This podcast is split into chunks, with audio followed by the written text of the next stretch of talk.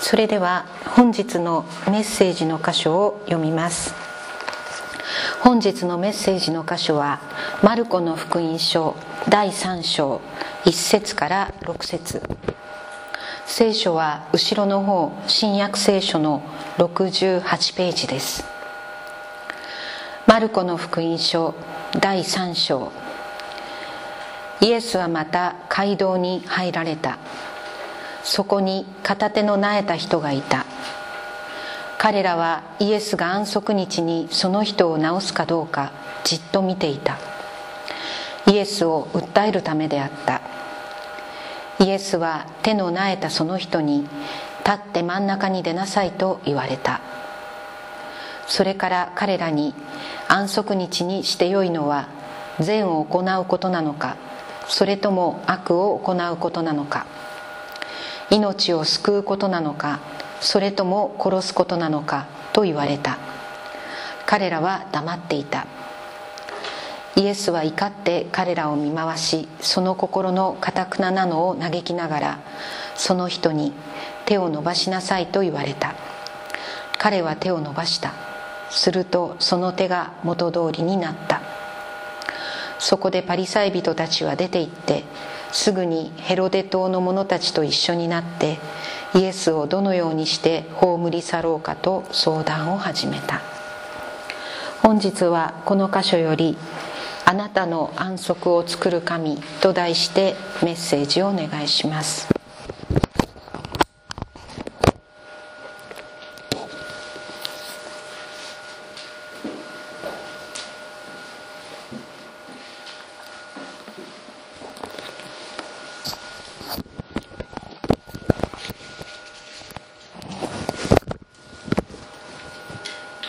イエス・キリストの福音の中心は十字架と復活にあります。私たちは十字架に殺されたイエス・キリストを私たちの神と崇め、信じこの方に従う生涯を歩いています。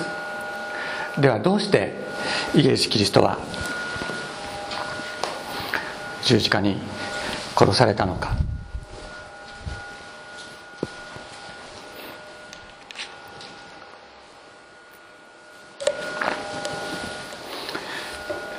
マルコの福音書を最初から学んでいますけれども、今日初めて、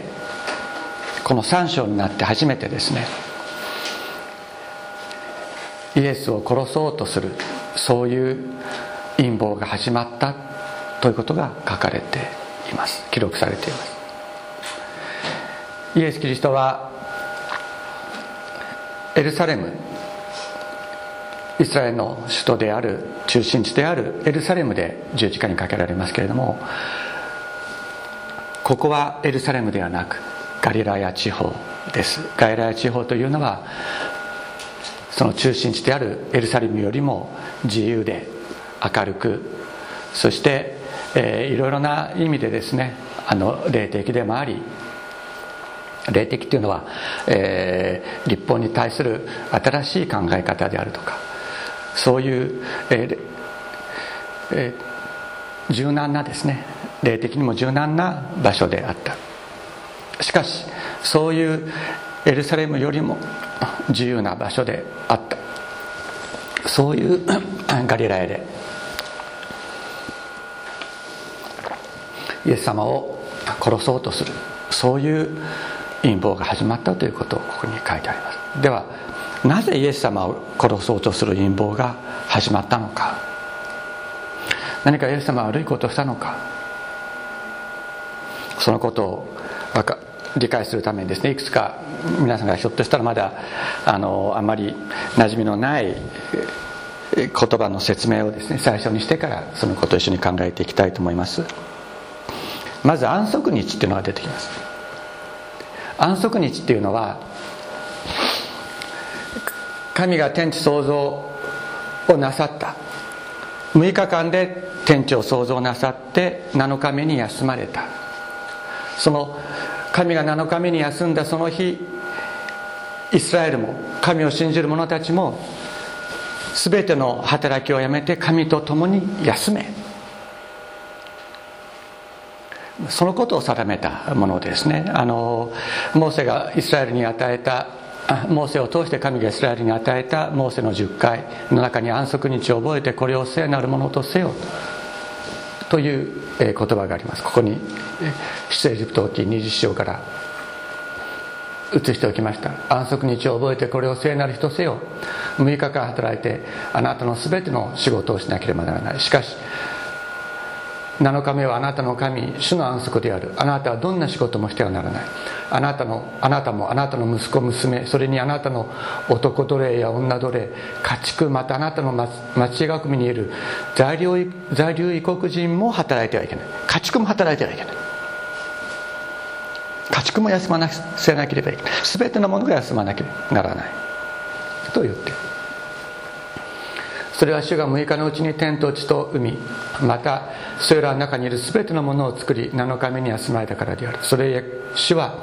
安息日を祝福しこれを聖なるものと宣言された。他のむいかかんとは全く違った、完全に取り分けられた全く違うものとして聖なるなのかめを聖なるものとして作られたということなんです。先週も少しお話ししましたけれども、なのかめは いち、に、さん、し、ご、ろくの次で自動的にやってきたんではないんです。神様日々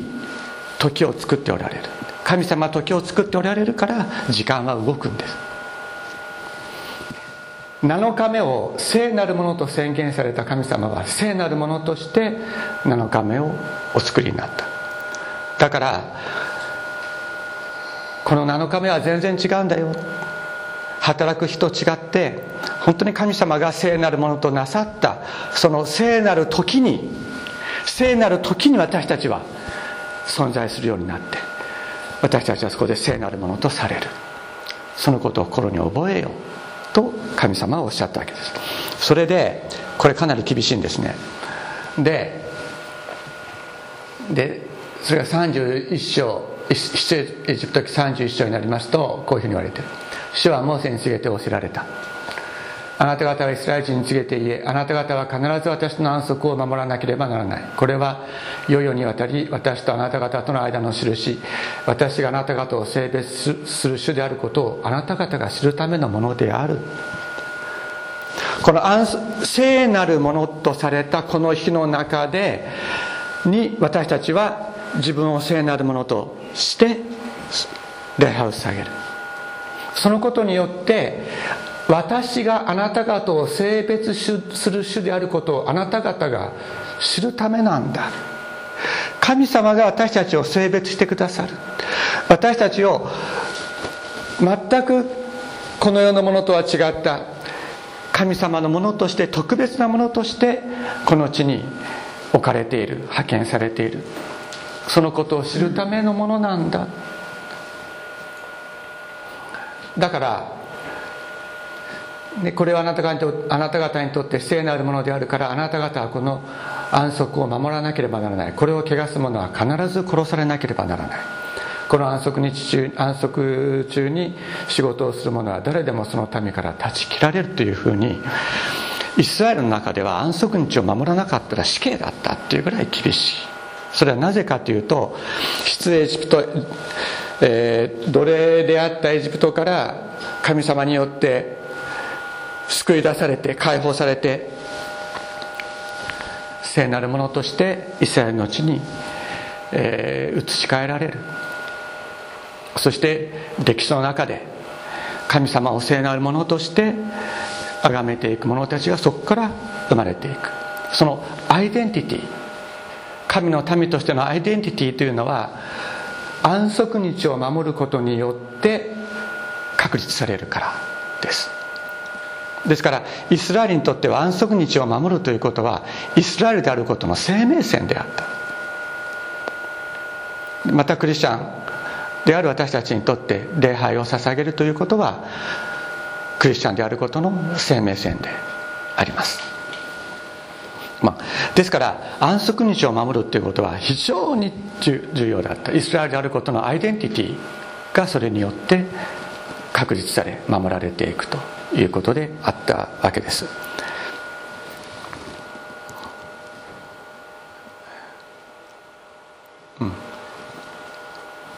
じゃあたそれでじゃあ安息日を守るっていうことはどういうことかっていうことについて、じゃあ働くなって言われてるんです。じゃあ何が働きであって何が働きでないかということについては、もう何百、さらにそれから発生したもう千以上の取り決めがあったとも言われていますね。それで例えば文字を書くということについては、えー、いち文字は OK なんです。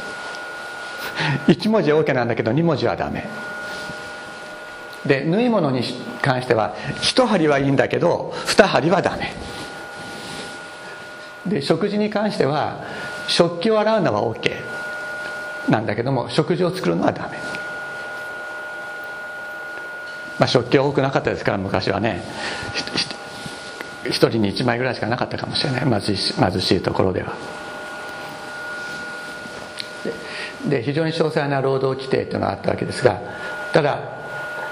救命行為っていうのは OK だったわけです。ただこれについても議論があった。例えば川に溺れた人を救うのは、安息日に川に溺れた人を救う、救うのはいいことなのか悪いことなのかっていう議論があった。ダメと主張する人たちもいたんです。後で少しお話します。後でも出てきますけれども、あのパリサイ人っていうのがこの後ちょっと説明しますが、パリサイ人の中にはヒレル派っていうパリサイ人、学派ヒレル学派とシャマイ学派っていう、えー、パリサイ人がいて、そのシャマイ学派っていうのは非常にこ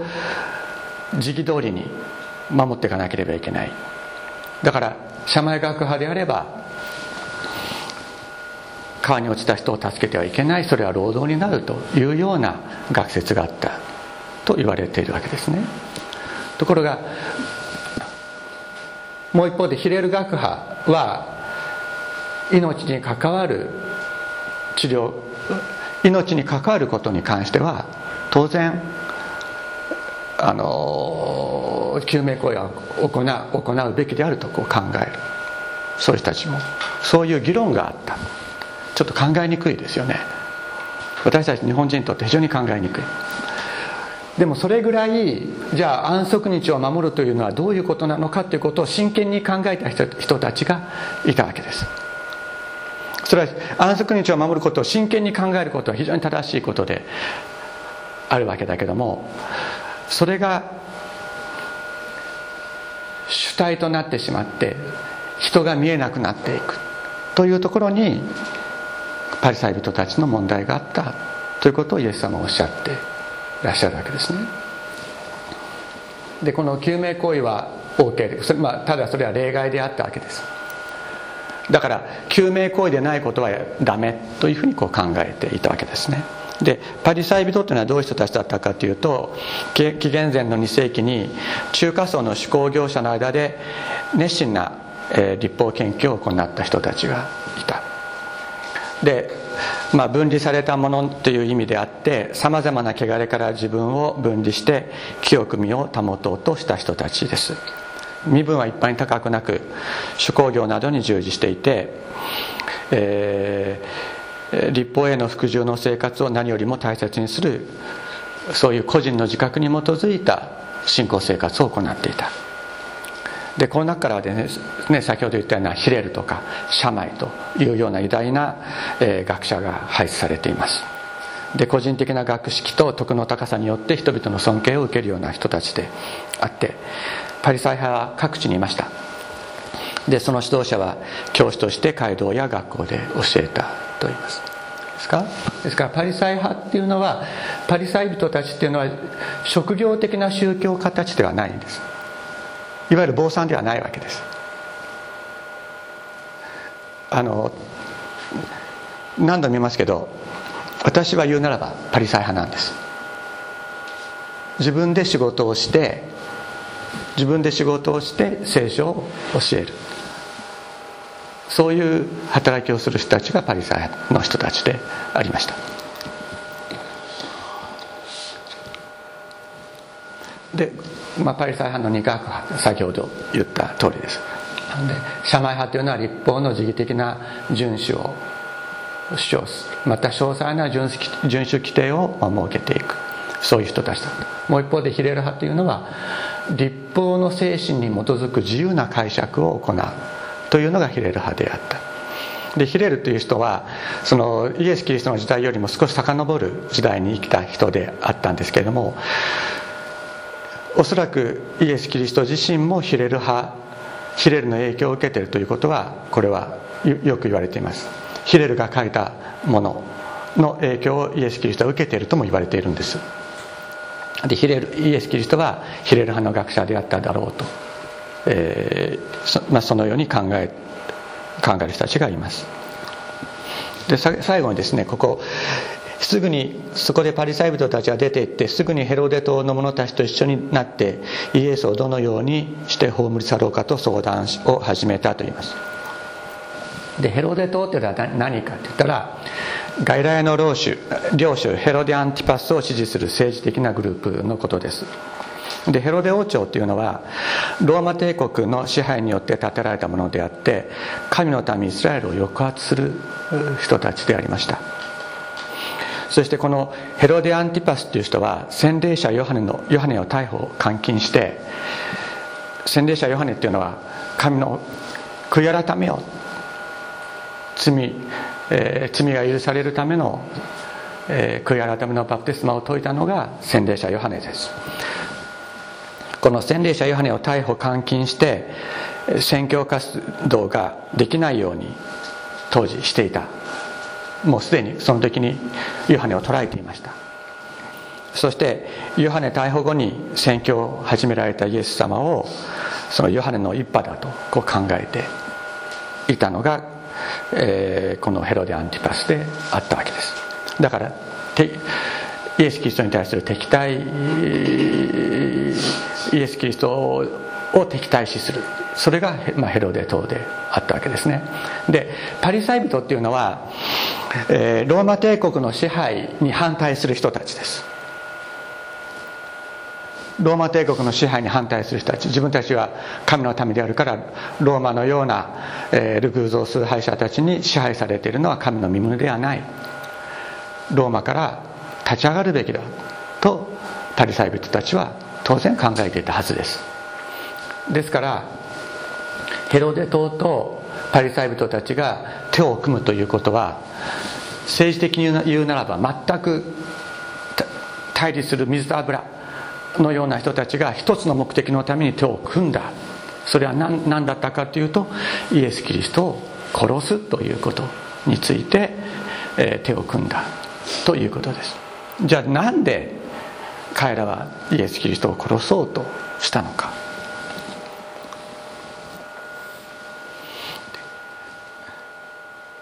主イエスの伝道の初期というのはその権威と力、病人を一言によって癒す、悪霊を一言によって追い出す、そういう権威をイエス様は持っておられた、力を持っておられた。で人々はそれに驚愕しました。パリサイ人たちも驚愕した。ところがイエス様は安息日に癒しをなさる、いやですね、も, もちろん安息日以外にも癒しはなさった。で安息日以外の時は多くの人たちがイエス様のところに集まってきて、直してください、助けてくださいって懇願する。そしてイエス様は彼らを憐れんで彼らを癒していかれるわけです。ところが安息日に関しては人々の方からイエス様のところに助けてください、癒してくださいとは言いに来ないわけです。でなんでか、それはもう安息日だから、病人を癒すことは労働になるから、イエス様が労働したらイエス様は安息日違反になってしまいますよね。だから人々も安息日にはイエス様のところに助けてくださいと言いに来ない。で逆にイエス様の方が人々のところに行くわけです。病人をイエスの方にイエス様の方からアプローチする。そして安息日に癒しを続けていかれるわけです。ところがこのもうパリサイ人たちはですね、律法学者たちはイエス様が病人が癒す癒せる、イエス様には病人を癒す力があるということをもう信じて疑ってないんです。もう非常に大きな力を、強い力、偉大な力を持ったお方であるということは、彼らはもうもうそれはもう見てよく分かっている。だからイエス様が病人を癒せるかどうかってことにはもう彼らはそういう目でイエス様を見ているわけではないんです。イエス様がそれを安息日にするかどうかということだけが彼らの興味に関心になっている。なぜかというと、それをイエス様がなさることが彼らの正義感に反したからです。安息日を守らなか、守らないものはどんなに癒す力があっても神からのものではない。どうでしょう、皆さんどう思いますか？ここで病人が癒され、悪霊が追い出され、人生が回復していく人たちがたくさんいる。だけど安息日を守らないならば、その人は神からのものではない、神から出たものではない、悪から出たものであるというふうに彼らは考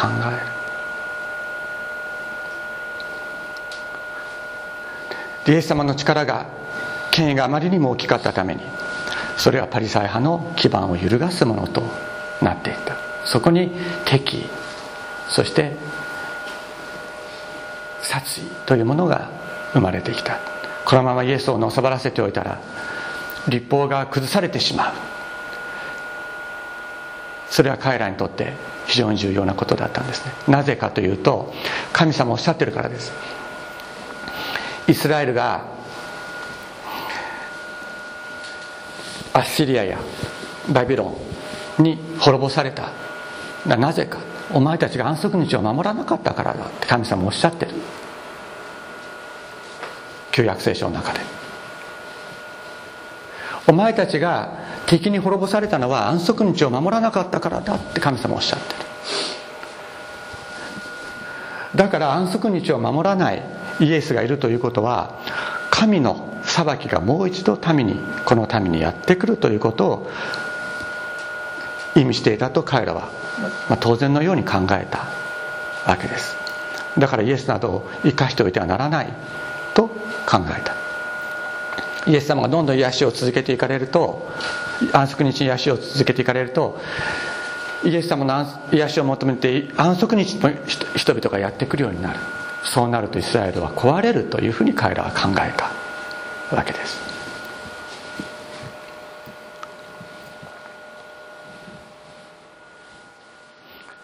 しかしそのような律法の解釈や神学論争がですね、人の現実からこうどんどんどんどん離れていく、そのことを彼らは気づきませんでした。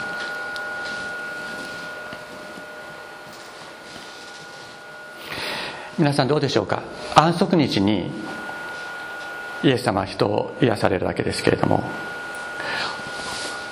一日待って次の日に来れば、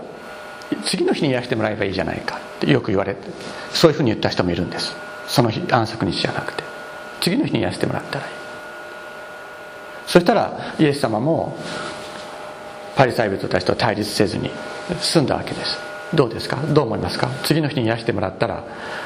よかったんじゃないか。イエス様もわざわざ安息日にそれやらないで次の日にやればいいじゃないか。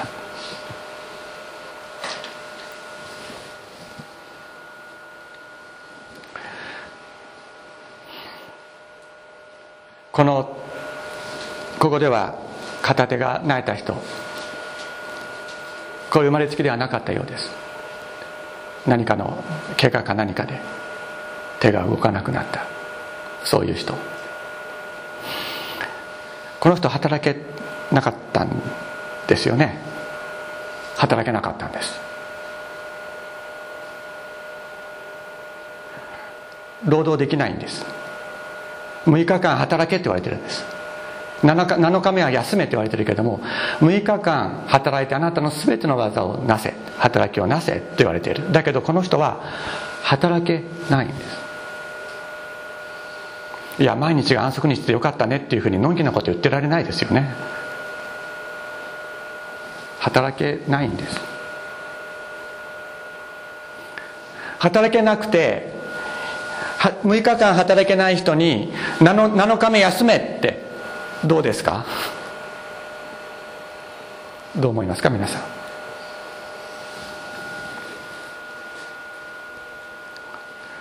それは苦しみを増すことではないでしょうか。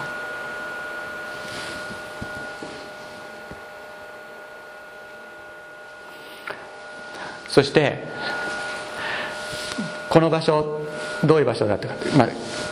ユダヤ街道で四角い長方形の建物ですが、えー、壁にはですねベンチがついていたようです。しかし、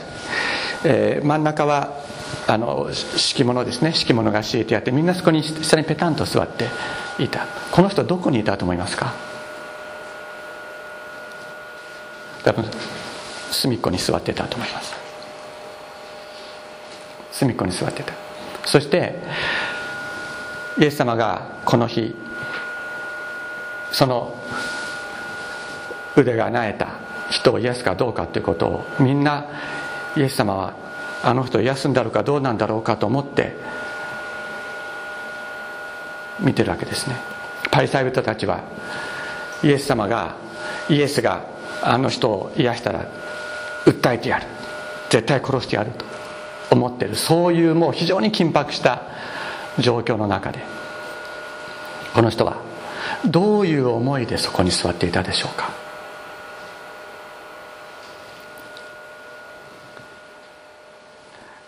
自分が仕事ができなくて、片手が動かなくて仕事ができなくて、もう生活もできない、そういう苦しい中にある、その自分自身のその障害が、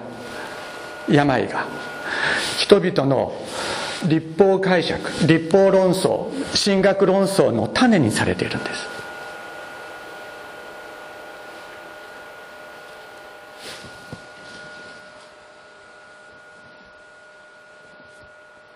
その人は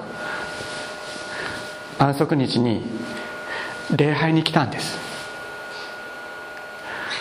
腕が悪くても神様の前に出ようと思って礼拝に来ました。しかし礼拝に来たら、みんなが自分の方、あの人のことどうなるんだろうと言って見てる。パリサイ人はあの人の手は今日治らない方がいいと思ってた。そうじゃないですか。パリサイ人はあの人の手は今日は治らない、治らない方がいいと思ってた。イエス様はそれに戦いを挑まれるのです。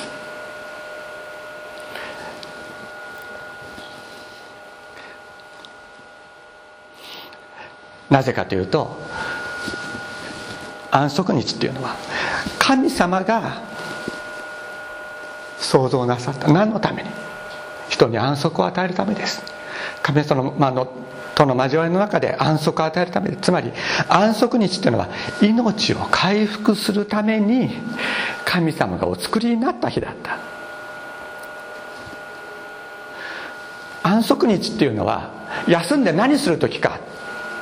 休むことが目的ではないんです。命を回復するのが目的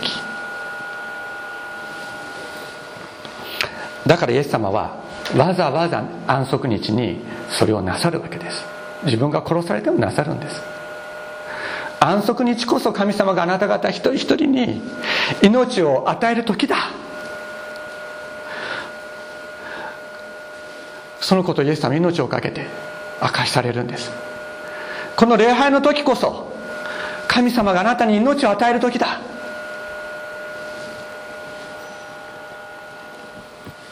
そしてイエス様は言われるんです。イエスは手のなえたその人に立って真ん中に出なさいと言われた。それから彼らに安息日にして良いのはというの、安息日でに立法に立法で許されているのは、立法で許されているという意味ですね、この良いというのはね。つまり立法にかなうのはどっちなのか、立法にかなうのはどっちなのか、善を行うことなのか、それとも悪を行うことなのか、命を救うことなのか、それとも殺すことなのか。この命という言葉です。これはあのギリシャ語でプシュケーと言いますけれども、これはサイコロジーの元になった言葉ですね。プシュプシュクっていうのはね、でこれは命という意味でもあり、また魂という意味でもあります。そうやってイエスが自分を癒すかどうかということで、みんなが対立している、イエスと他の人たちが対立している、そういう苦しい中、その人の魂は押し殺されようとしていたのです。イエス様の嘆き、怒りは何だったか。この人の苦しみと悲しみを人々が本当に人ごと、神学論争の種にしかしてない、そのことをイエス様はお怒りになるわけです。嘆かれるわけです。困っている人や苦しんでいる人を助けなくてもいいという口実が律法によって、律法を人を助けなくてもいい、そういう口実にしている。そういう現実、人を助けないことの自己正当化、そのために律法が使われている。そのことにイエス様は怒られました。ここに神様の心と人の心との断絶があります。だからイエス様はわざわざ安息日になさるんです。だから安息日にしなければいけない理由があるんです。安息日にしなければいけない理由がある。安息にしたからこそ注がなければいけない命があるんです。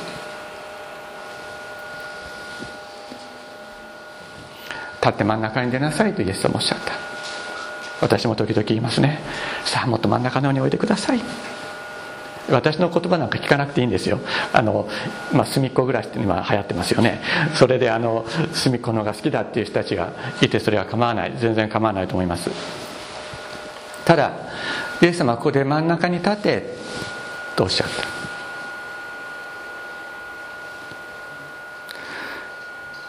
もしイエス様が癒す力をお持ちでない方であるんだったら、真ん中に立つことは苦しいことです。自分の障害が、自分の病が、それが人の前に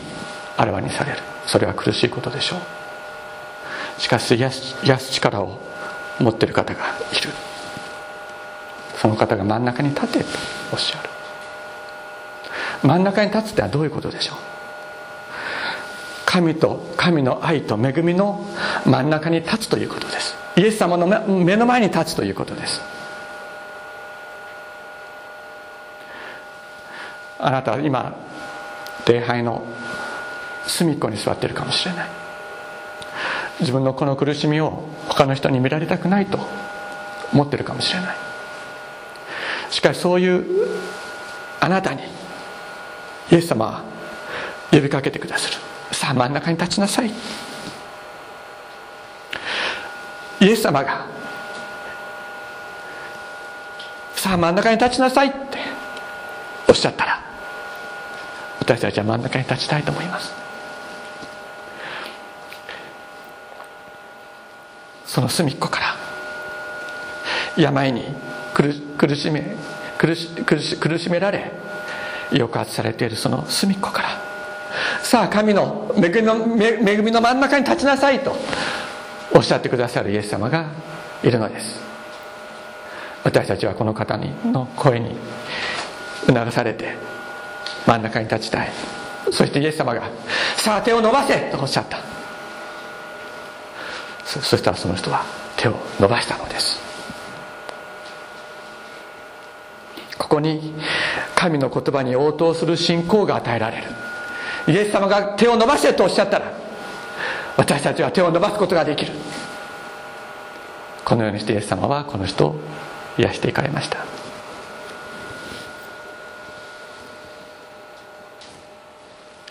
しかしこのようにして人に命を与える、命を与え続ける。でも人の、人に命を与え続ける、倒れてた 人, 人を起こす、そのような行為は人の考え、人の立法意識、そういうものでがんじがらめになっている人たちの行動規範の変更を迫ります。自分たちが今までこれが正しいと思っていた生き方、それとはそれを捨てなければいけない、そういう変更を人々に迫るわけです。それでイエス様は人々から反感を受け、十字架の道を進まれることになります。でもイエス様はこれは分かっていたんです。分かっていたんです。必ず人々から反感を受け、十字架につけられる道を行かなければいけないということはイエス様は分かっていた。しかし分かっていても命を注ぎ続ける、命を注ぎ続けて病んでいる者たちを生かしていく、立ち上がらせる、それが神様の御胸である、それが安息日に神様が行われることであるということをイエス様は命を懸けて表していかれました。この方が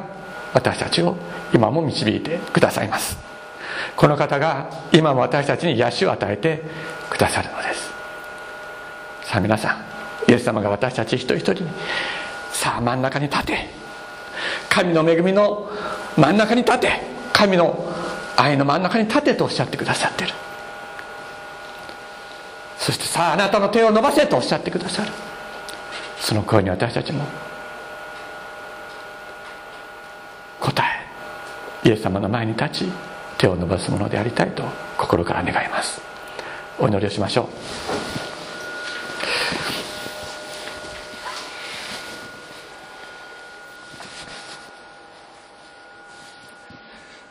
今日の聖書の言葉に心を思い巡らし、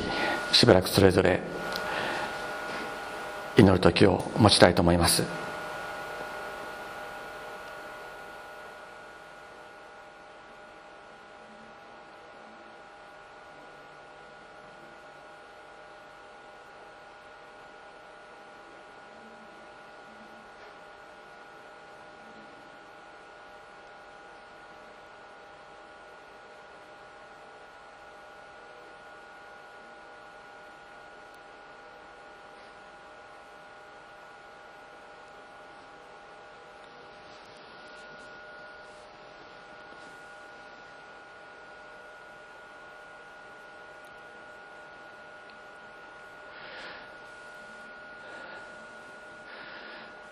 主イエス様、あなたは立って真ん中に立ってとおっしゃいました。手を伸ばせとおっしゃいました。あなたの声を聞くときに私たちはあなたの恵みの真ん中に、あなたの愛の真ん中に立つことができます。あなたが手を伸ばせと声をかけてくださるときに、命じてくださるときに、私たちは泣いた手を伸ばすことができます。主イエス様、どうぞ私たち一人一人にあなたの命の言葉をかけてくださいますようにお願いいたします。イエス様の皆によってお祈りします。アーメン。